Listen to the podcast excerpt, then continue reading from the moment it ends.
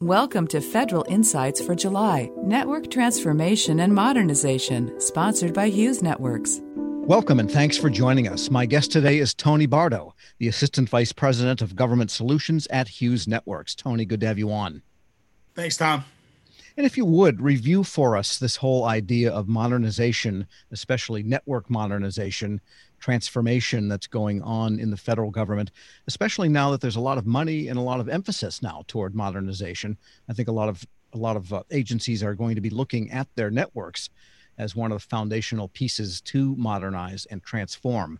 So tell us what it means nowadays, especially using that EIS contract. Tom, it's a great time to be talking about transformation and modernization uh, and evolution. The um, the EIS contract is uh, is now in, in full swing.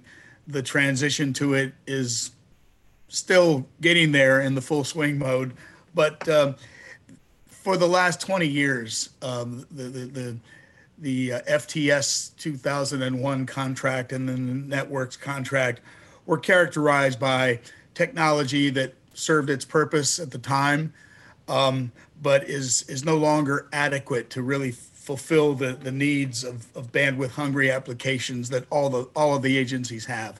So it's a great time. The, the, the timing was a little off just a little bit, and that was really nobody's fault. GSA had to proceed with the what was called the NS 2020 uh, initiative, which included uh, the EIS contract, and um, there was still the old technology left in the can, if you will, or or in in in service and the new technologies hadn't really come into play like SD-WAN and modern uh, broadband managed networks. So the, the contract started off with a, like, a heavy like for like emphasis and a heavy like for like um, quotient that, that uh, really wasn't enabling transformation just yet. So some of the early fair opportunities came out from a lot of the big agencies. And um, there were nine vendors on the EIS contract and all ready to go, but some of them were, uh, some of these vendors were still heavily invested in the uh, MPLS technologies that uh, that were uh, evident at the time. So you had this conundrum of of you know how do we release, how do we get out out and get these fair opportunities out the door so we can begin the transition process to the new contract when we don't have any um, any CLINs for the new technologies. So GSA stepped up to that um, and sort of closed that timing and and enabled the, the new technology. So it's a it's a wonderful time to do that. I think what we have are some awards that were made early on, and you know the early adopters sort of had had to you know make up that ground and be caught with a contract with a selected awardee that maybe might not have been the best awardee for what's to come. So um, I think in general everybody can can recover from that. I think it's going to put the timetables that GSA has in place maybe in jeopardy, um, but we're on our way. And when you say like for like, in other words, agencies were simply replacing with a new deal the same technology that they had been operating for many years prior. I mean, I mean that exactly, and and therefore, it was it was inconvenient in that and and unproductive in a sense, because not many places in IT, federal IT, was somebody using 20 year old technology, and yet that's what the agencies were doing with their telecom networks. Uh, everywhere else, transformation was progressing at a healthy rate, maybe not as fast as some would like, but certainly the network I thought was lagging behind. Like I said, it was really nobody's fault. Um, it's just that the contract timing uh, and the advent of the new technologies weren't quite in sync. And with the emphasis on digital services and on increased user experience for both internal users and external visitors to federal agencies seeking some type of help or service or benefit. Do these underlying technologies that you mentioned, say software defined WANs in particular, as opposed to MPLS and earlier technologies, do they enable that to be deployed better for the customer experience digital services piece? they're absolutely perfect for the digital experience for customers, for constituents to do things with the government, interact with the government uh, online uh, are, are, certainly much more uh, enabled because of the, the various access methods that SD-WAN enables the agency to, to deploy, um, methods that would enable people to work with applications uh, far better than, than the legacy networks that were in place before. Now, the the, the, the user experience in terms of using modern broadband and, and the cable technologies and the satellite technologies that people have at their homes. Uh, they've been using broadband for a long time. It's just that the government networks that were supporting them were not using those those more adaptive technologies. And how do these new technologies help, say, in the hybrid cloud situation? Because more and more agencies are both modernizing their own data centers, replicating their data centers in other companies' closed cage co-location centers and using commercial clouds. Really three pieces of the hybrid architecture. And does this whole sd-wan thing help enable that and move that along? Absolutely. It, it, it helps the agencies uh, work better together. It helps uh, the sd-wan technologies puts the proper uh, transport or the proper traffic on the proper transports and it enables voice for instance to be completely interactive and and and fast uh, fast acting and so forth and and certain certain slower applications that don't need the speed don't need to can be sent later on through more latency heavy heavy uh, uh, technology. Uh, it, it it it all boils down to a a an employee of the government being able to work the right um, network scheme into the conversation or the interaction with the constituent. Yeah, that's one of the uh, key things that you mentioned is the uh, the uh, allocation of speed and resources depending on the application itself. And some applications, as you point out, can't stand any latency. Some of them, you know, a few milliseconds doesn't matter; nobody will notice. Exactly right. Applications, and so with an SD WAN type of architecture, or technology underlying this, can the applications themselves tell the network what to give priority for? That is, the quality of service can be determined automatically so that you have less operator intervention hour by hour in operating your networks? Absolutely. And that, that's why this this timing now is is finally um, congealing at the right time and the technology options and the different ways that uh, companies have put together their SD WAN product. Um, not only the legacy uh, SD WAN products of the, the traditional carriers, but also the new entrants to the marketplace in EIS and the many choices that they have to present an SD WAN solution to an agency. Uh, it's, it's to the point now where there's so many improvements uh, that have happened in the last two to three years where the primes have have choices to bring to to bear to the uh, to the um, uh, proposals that they're they're they're responding to on the uh, fair opportunities. And let's sort out just for a minute the transport versus the SD WAN, because SD WAN stands for software defined wide area networking. So that by definition, it's a piece of software. But ultimately, electrons travel on wires to get from point A to point B, even over when the wireless segment ends. So, what's the relationship technologically between SD WAN and the transport you're using? And do they go hand in hand when it comes to that need to update them? It can be a combination of various kinds of transports. You've got path diverse transports, uh, such as terrestrial and satellite. You've got DSL, which continues to be viable. Uh, you've got great speeds being offered by the cable companies and partners.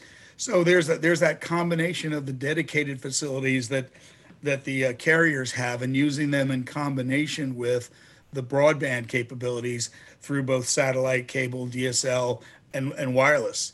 So you've get, you've got tremendous flexibility in terms of using multiple transports, multiple kinds of transports, uh, dedicated versus shared technologies the shared technologies is really where you've seen the cost drivers uh, improve so much for the.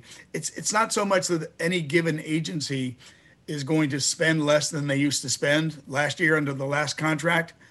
They're just going to spend maybe probably the same money, but they're going to get so much more power, so much more bandwidth, so much more path diversity in the in case of uh, congestion on one transport or another.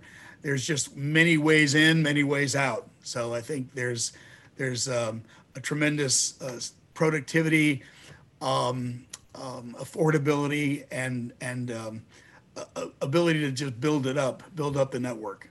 And with this diversity of pathways, does that also contribute to greater re- reliability and continuity of operations for federal agencies? Absolutely. There's, uh, you know, we, have we've, we've been involved as a as a company that offers satellite services as well as the uh, traditional uh, uh broadband uh, terrestrial networks. Certainly, we've seen a lot of it be through through hurricanes, through disasters, and so forth flooding that compromises the terrestrial networks.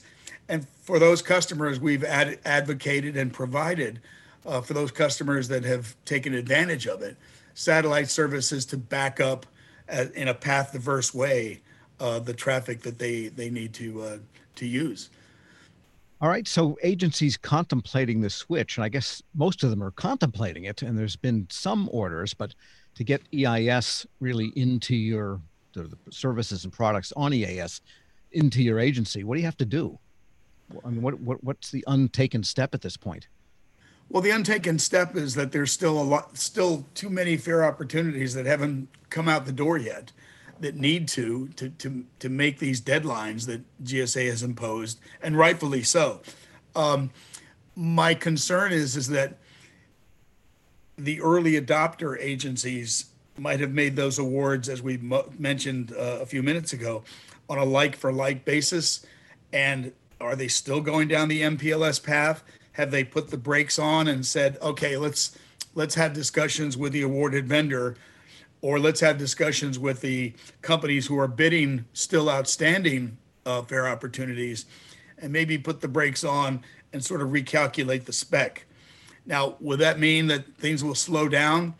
Well, they might slow down a little bit. They might even pause temporarily. I think moving to the new technologies and stopping any kind of activity to continue to build old technology into the scheme is is not productive. So if that means we slow down, we do it right the first time instead of implement the old technology maybe with a new vendor, um, I, I think that may be worth worth the squeeze. Yeah. So, in other words, you could uh, have an overlap briefly while you get the new facility, the new SD WAN, and whatever transport you choose or transports you choose up and running. You don't have to have a hard date cutover when, oh my God, is this going to work when we pull the switch? But you right, right. And fade down and the other brought up. And another thing I think that that could be a useful tactic would be to make those easy transitions to broadband technologies first, and that's out in the field. It doesn't require big pipes and and the metro um, kind of uh, connections in in cities and so forth. Get gets quick service, faster service out to the field offices where the where the rubber hits the road for the constituents. All right, good place to take a break on. My guest today is Tony Bardo, the Assistant Vice President of Government Solutions at Hughes Networks. I'm Tom Temin. This discussion is Federal Insights Network Transformation and Modernization, sponsored by Hughes Networks here on Federal News Network. Citizen focused government means digital service delivery to constituents. The EIS contract replaces legacy networks with reliable, scalable, and secure broadband connections. And managed SD WAN from Hughes allows agencies to utilize cloud based applications with in depth cybersecurity protections. Time is critical. Do not accept like for like Ask your prime contractors about the Hughes Managed SD WAN solution or visit government.hughes.com.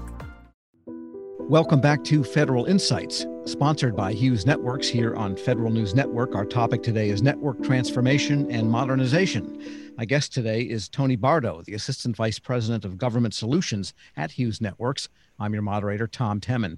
And Tony, just recently, literally a, you know, a few weeks ago, when this airs, the White House and OMB released the return to work strategy for federal agencies and federal employees. And it was really a very wide open kind of document, leaving a lot of discretion to agencies on how and when and where they would reopen and bring people back. The implication is that they expect, and the authorities expect, and I think the agencies expect, and maybe the employees themselves expect to be working remotely and from home, and there's a distinction there, for quite some time and in larger numbers than before the pandemic hit. So mass telework is kind of a feature now in perpetuity. What does that mean for network modernization as people look at EIS? How do they need to consider that fact of many people working remotely on a regular basis? Well, it's happening all over the place, uh, Tom, and it's uh, it certainly happened during the pandemic, and people were forced to work from home. Kids were forced to learn from home and go to school from home, and so it contributed to to a large extent um, the internet being upside down for a while. Um, you were you were there were corporate networks that were not being used.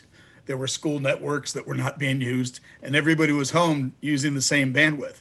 However, that bandwidth sometimes was better than what the worker had at work.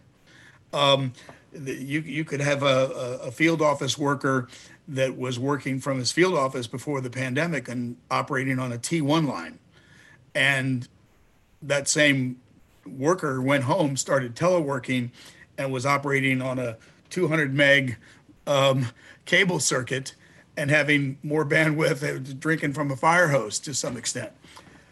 Just to a large extent, and we talked about like for like, um, the early transitions on EIS might well be transitioning to T1 lines at field offices. Well, that would be a terrible mistake, as we discussed earlier. And so you you have people that now will be working in a hybrid environment, going to the office maybe two days a week, maybe not at all, and fully teleworking. And again, these people will have pretty good networks to work from um, on the residential side on the consumer side, if you will. However, are those networks um, the right kind of networks for somebody to do federal work, government work, where those lines need to be more secure, where the productivity of the employee at home is a factor? All of a sudden, that person is their home IT person. So if there's a problem on the network, a problem with the laptop or whatever, they've got to call their uh, service provider and get help and get assistance. Usually, you'd call your IT desk in the office and say, "Hey, I got a problem with the line. Um, you guys got to fix it."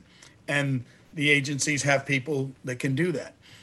You you turn that workforce loose and distribute it out to the field, literally the field, which could be the home, and that's a whole different dynamic. So what worked temporarily during the pandemic uh, without the perhaps security of the home network in the in, on the agency side and without the IT support, the hands-on IT support to get things done. All of a sudden you've rendered that that uh, home worker in a different position and they got to fend for themselves more.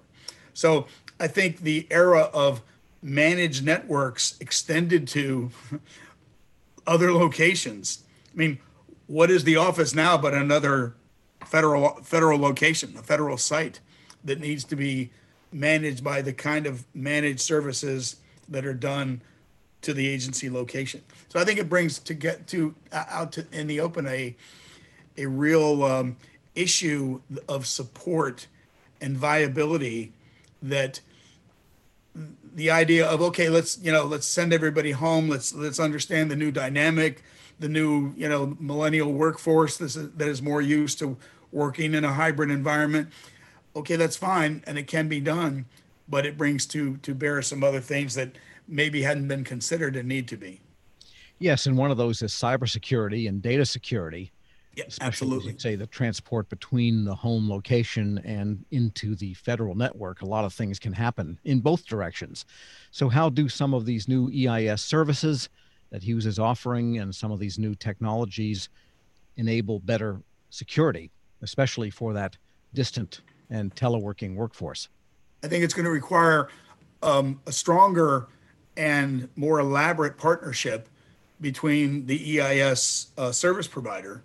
Um, the agencies need to choose somebody who's who's used to working uh, in an environment and that's that's not only comfortable working in the corporate environment but also the consumer environment because frankly those two worlds have merged now uh, in a certain sense. And so I, I think the the the emphasis more on managed services making that user experience and i'm not talking about the constituent now i'm talking about the, the government user experience um, and making sure that they're productive and then they're not crawling under desks you know looking for connections that, that need to be rewired or whatever.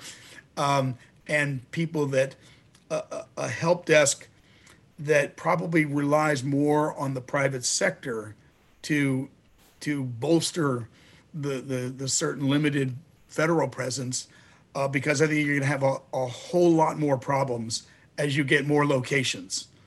You know, all of a sudden your your location uh, inventory, if you will, of sites has doubled or tripled or even more. And so there's there's there's that aspect that needs to be considered. Yeah, and the other issue that was raised in the return to work guidance is the idea not so much of working at home, that's part of it, but also in a telework type of center. This is an idea that was proposed about 20 years ago in the federal government. It never really took off, but the idea of multi tenancy of different agencies, different types of employees, but in one location that is remote. And the other idea is you're at home, but your home agency is not in your geographical area, but maybe you, you work in New Jersey and your the headquarters you're working for is in Detroit or vice versa just making up those two ideas. So you've got a lot of combinations of where the work goes, where the work originates. And well, I think people are going to be looking to EIS to maybe help solve some of that topology to make that happen. The Patent and Trademark Office was one of the leaders in um, in federal telework, and they have patent attorneys um, that are scattered all over the country, and they have a certain expertise. They want to live where they want to live, and so PTO uh, accommodated that that environment uh, very skillfully, and so you know this is going to be that many times over if we if we had any kind kind of um, growth in telework, which it looks like we're going to have. But can basically these new SD-WAN technologies and the EIS types of products otherwise, can they enable, say, end-to-end encryption and data protection from point A to point B, regardless of what the two points are? I think you can. I think the managed services capabilities are there. What the what the challenge will be is with SD WAN. One of the elements of SD WAN is that you have multiple transports into a, an office building, into a, a, a, district office, a field office, whatever. You won't have that so much um, with the you know consumer type connections, um, and so it, it it it sort of limits your multiple ways in and out of, of the building, your your home, your apartment, whatever. But um, I think the the security techniques are there and capabilities are there. I think it's the the multi multi transport kind of ish, issues which may not be quite so um, uh, available. And for agencies that have their opportunities out for EIS, and again these seem to be kind of stalled a little bit over time here and maybe the pandemic stalled things a little bit further. What are the steps agencies need to take to turn those into real transitions and real acquisitions to get these new services and technologies into their agencies? I think the decisions that have to be made in terms of awards are um, capable you know sort of capacity of the of the awardee uh, workforce ability to get to um, the field quickly. The deci- a the decision to maybe the, the the the the core network, the backbone network.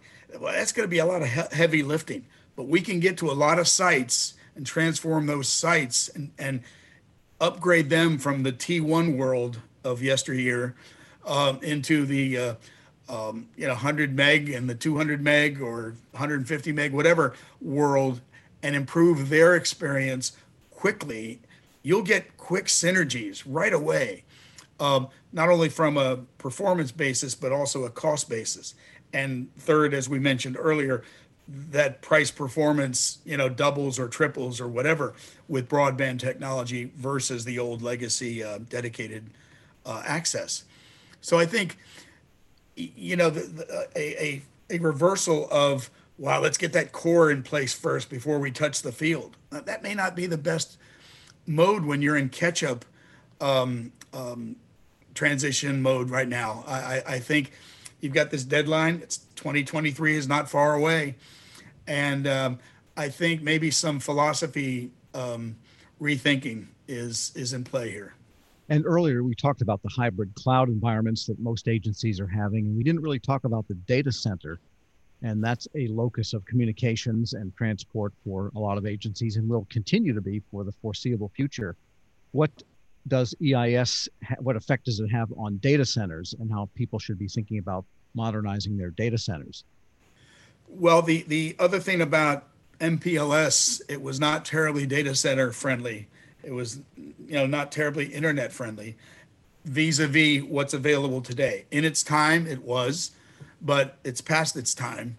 So the quicker the transport decisions and implementations are made, the faster the uh, um, the more um, uh, productive uh, transport will be for uh, interactive services. And how ready are the vendors on EIS to jump in when that opportunity turns into a contract?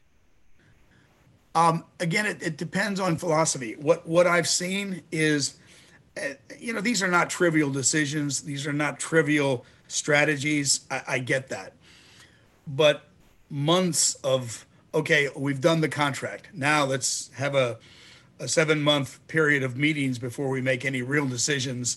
And you know, I mean, I'm I'm exaggerating a little bit for effect, but the fact of the matter is, is you got to rethink things and, and traditional ways of how you transition from one old style network to the next.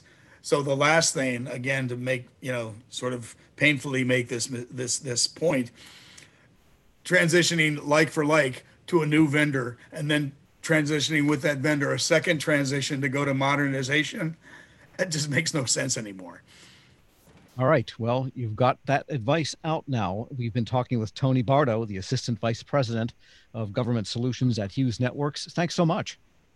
You're welcome, Tom. Thank you. And I'm Tom Temin. You've been listening to Federal News Network. For more on this discussion, please visit federalnewsnetwork.com and search Hughes Networks. Thank you for listening to Federal Insights for July, sponsored by Hughes Networks on Federal News Network.